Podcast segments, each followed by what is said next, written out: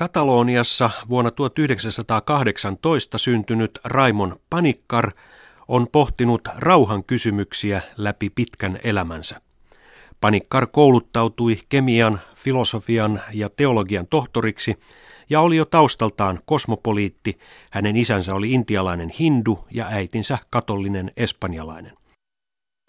Panikkar on toiminut professorina Madridin, Rooman, Varanasin, Harvardin, Montrealin, Buenos Airesin ja Santa Barbaran yliopistoissa, joista viimeksi mainitusta hän jäi eläkkeelle. Viimeiset vuotensa Panikkar on elänyt vetäytyneenä Taverteet-nimiseen pieneen vuoristokylään lähellä synnyinkaupunkiaan Barcelonaa. Raimon Panikkar on julkaissut noin 40 teosta ja tuhat artikkelia. Hänestä on tehty satoja haastatteluja, joista moni löytyy myös internetistä. Vuonna 2002 hän julkaisi noin 200 sivua käsittävän kirjan Path i Desarmé Cultural, eli rauha ja kulttuurien aseista riisunta – Kirjansa esipuheessa hän sanoo muun muassa näin. Rauhan teema on aivan liian tärkeä jätettäväksi pelkästään poliitikkojen käsiin. Se on myös aivan liian monimutkainen teema, jotta voisimme luottaa tässä asiassa sen paremmin pelkästään uskonnollisiin ihmisiin. Rauha on teema, joka täyttää koko ihmisyyden kaikki mitat. Niin muodoin se on siis sekä poliittinen että uskonnollinen teema. Rauha on jotain todellista. Ja todellisuus itsessään ei ole vain tiettyyn aikaan sidottu, ei myöskään ainoastaan ikuista, ja vielä vähemmän puolet jotain asiaa ja puolet jotain toista. Sen paremmin dualismi kuin monismikaan ei saa meitä vakuuttuneiksi. Raimon Panikkar on oikeastaan koko elämänsä pyrkinyt löytämään asioita, jotka yhdistävät maapallon ihmisiä ja heidän aatteitaan. Pelkistetysti voisi sanoa, että hänelle hindulaisuus tai kristinusko, buddalaisuus tai islamilaisuus ovat perustaltaan saman uskon eri ilmentymiä, joista löytyy paljon yhtäläisyyksiä. Samoin kuin yhtäläisyyksiä löytyy eri kulttuureista – ja erityisesti poliitikkojen tehtävänä pitäisi olla mieluummin näiden yhtäläisyyksien kuin vastakohtaisuuksien korostaminen. Ennen kaikkea rauha ansaitaan samalla lailla kuin jokin palkinto. Rauhaa ei anneta. Meillä on sekä nykyisyyteen että menneisyyteen liittyvä kokemus, että hyvistä aikeista ja tarkoitusperistä huolimatta taistelu rauhan puolesta kääntyy aina itseään vastaan. Taistelu rauhan puolesta aikaan saa aina uuden sodan, ja sitä paitsi aiheuttaa epätasapainon, joka ennen pitkää synnyttää uuden, entistä perusteellisemman epävakauden kuin mitä sitä edeltänyt tila oli ollut. Mitä siis tehdä? Kuinka rauhaa voi sitten edistää, jos ei sitä voi edes itselleen antaa lahjaksi? Panikkarin mukaan on mentävä melko kauas ihmiskunnan historiaan, aikaan jolloin nykyinen sivilisaatio ei ollut vielä jakanut ihmistä ikään kuin kahdeksi olennoksi. Ruumiin ja sielun, materian ja hengen erottaminen toisistaan on vienyt ihmiskunnan väärälle tielle. Tämä on meidän sivistyksemme taakka, ulkoisen ja sisäisen olemuksemme yhteensovittamattomuus, sanojen ja tekojen ristiriita – henkisen ja aineellisen epätasapaino. Kaikki tämä yhdessä aiheuttaa anartamia, epäjärjestystä. Panikkar jaksottaa ihmiskunnan historiaa kolmeen vaiheeseen, mutta neljäskin vaihe on jo alkanut. Ihminen on historiansa aikana elänyt ikään kuin kolmessa maailmassa. Nämä maailmat eivät suinkaan ole aina olleet rauhanomaisia, eivätkä hyviä mutta niihin on aina sisältynyt tietty määrä yksilöllistä inhimillisyyttä. Ensimmäistä maailmaa voisi kutsua jumalten aikakaudeksi, toista ihmisten aikakaudeksi ja kolmatta asioiden aikakaudeksi, eli uskonnolliseksi, humaaniksi ja maalliseksi ajaksi. Jokaisella aikakaudella oli omat erikoisuutensa, lakinsa ja tapansa, kuinka lähestyä Jumalia – ihmisten päähänpistoja tai luonnon aiheuttamia ikäviä yllätyksiä. Uskonto, politiikka ja tekniikka olivat näiden vaiheiden kolme suurta elämän taiteen aluetta. Mutta nykyihminen on luonut eräänlaisen neljännen aikakauden, keinotekoisen maailman, jossa jumaluus on karkotettu, ihmisyys taltutettu ja materia vallattu. Onko rauhastakin siis näissä oloissa tulossa eräällä tavalla keinotekoinen tila? Raimon Panikkar kysyy. Rauhaa yritetään rakentaa samalla lailla kuin kaikkea muutakin rakennetaan ja valmistetaan, vaikka rauhan tilaa ei tällä tavoin koskaan saavuteta. Panikkarin mukaan rauhan tilaa ei voi olla ilman kolmea ehtoa. Ajatelkaamme ympyrää, joka on jaettu kolmeen yhtä suureen osaan. Harmoniaan, vapauteen ja oikeudenmukaisuuteen. Alhaalla. Ympyrän ikään kuin perustana on harmonia, joka on Kiinassa kaikkein arvostetuin ominaisuus, ja ehkä vähiten arvostettu länsimaissa, vaikka kreikkalaiset filosofit sitä viljelivät ja rakastivatkin. Absoluuttista harmoniaa ei ole olemassa, mutta sisäisen ja ulkoisen, ruumiin ja sielun, luonnon ja kulttuurin, maskuliinisen ja feminiinisen ja niin edelleen välillä on vallittava tietty harmonia, jotta rauha voi toteutua. Ja toinen edellytys on siis vapaus. Ympyrän vasemmassa yläreunassa on vapaus. Varmaa on, että Vapaus on rauhan välttämätön ainesosa. Ilman vapautta ei voi olla rauhaa.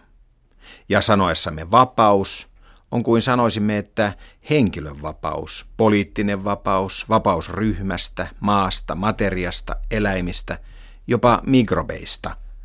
Mutta vapaus ei ole vapautumista, eikä pelkästään äänestämistä.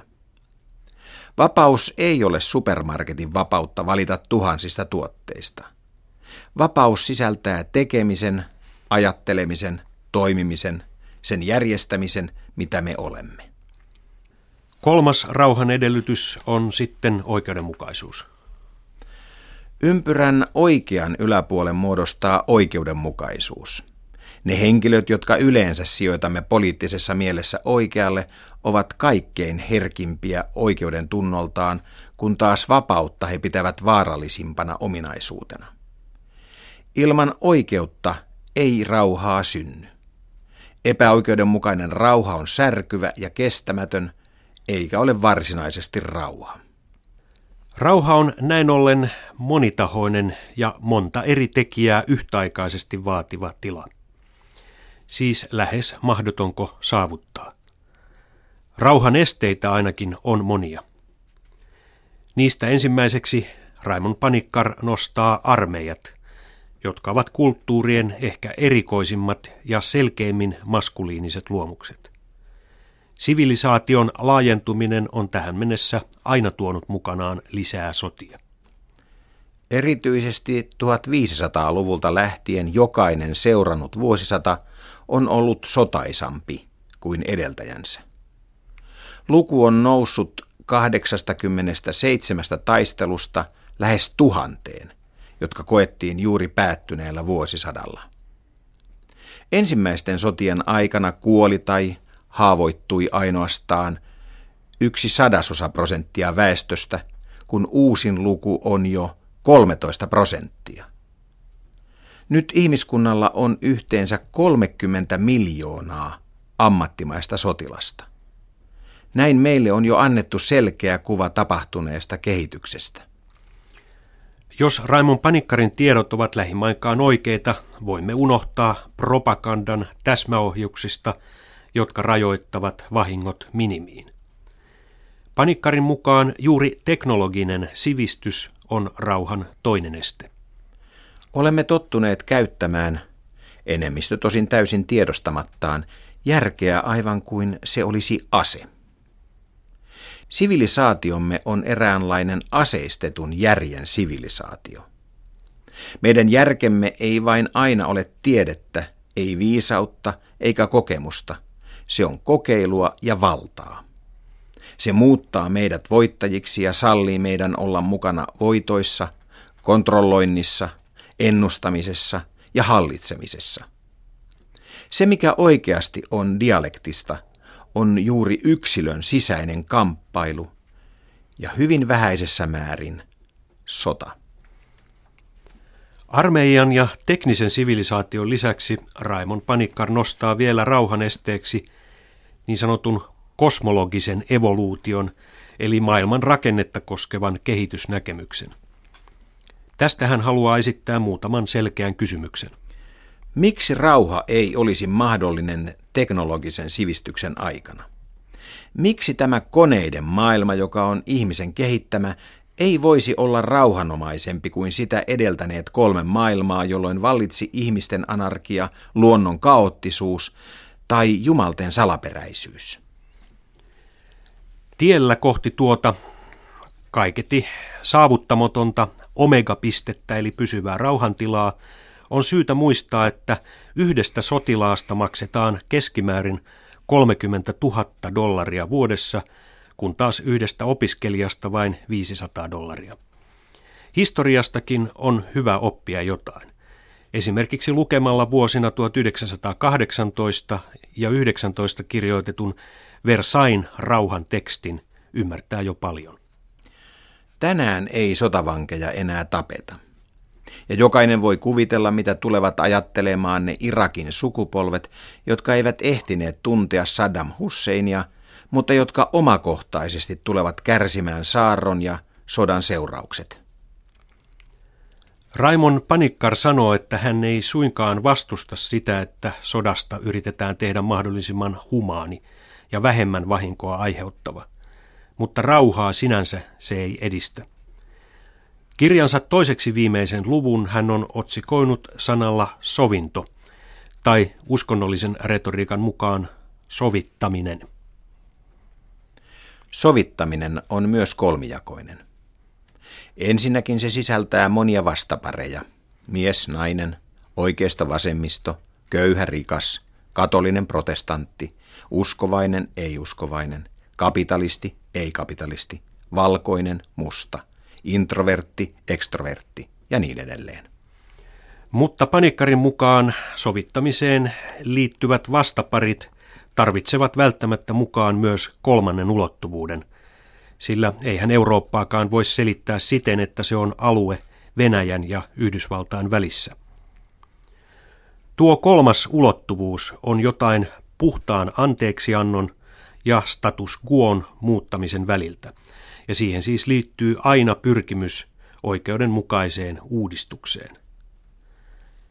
Panikkarin kirjan viimeisen luvun otsikko onkin vuoropuhelu. Esseest koesse. Tämä johtaa meidät sanomaan kaikista vastoinkäymisistä huolimatta, että rauhan tiellä kulkeminen sisältää halun kulkea tätä tietä. Tämä tahto on jo sinällään rauhanomainen ele. Rauhan tahto ilmentää tahtoa vuoropuheluun, ja halu dialogiin puolestaan ilmenee silloin, kun ajattelemme voivamme saada jotain joltakin toiselta. Yhdessä sen kanssa, että voimme puolestamme antaa, jos mahdollista, hänelle oman näkökantamme. Fanaattisuus ja ehdottomuus kulkevat aina käsi kädessä, ja ne luovat meille itseriittoisen olon ja saavat uskomaan, että koko totuus on hallussamme.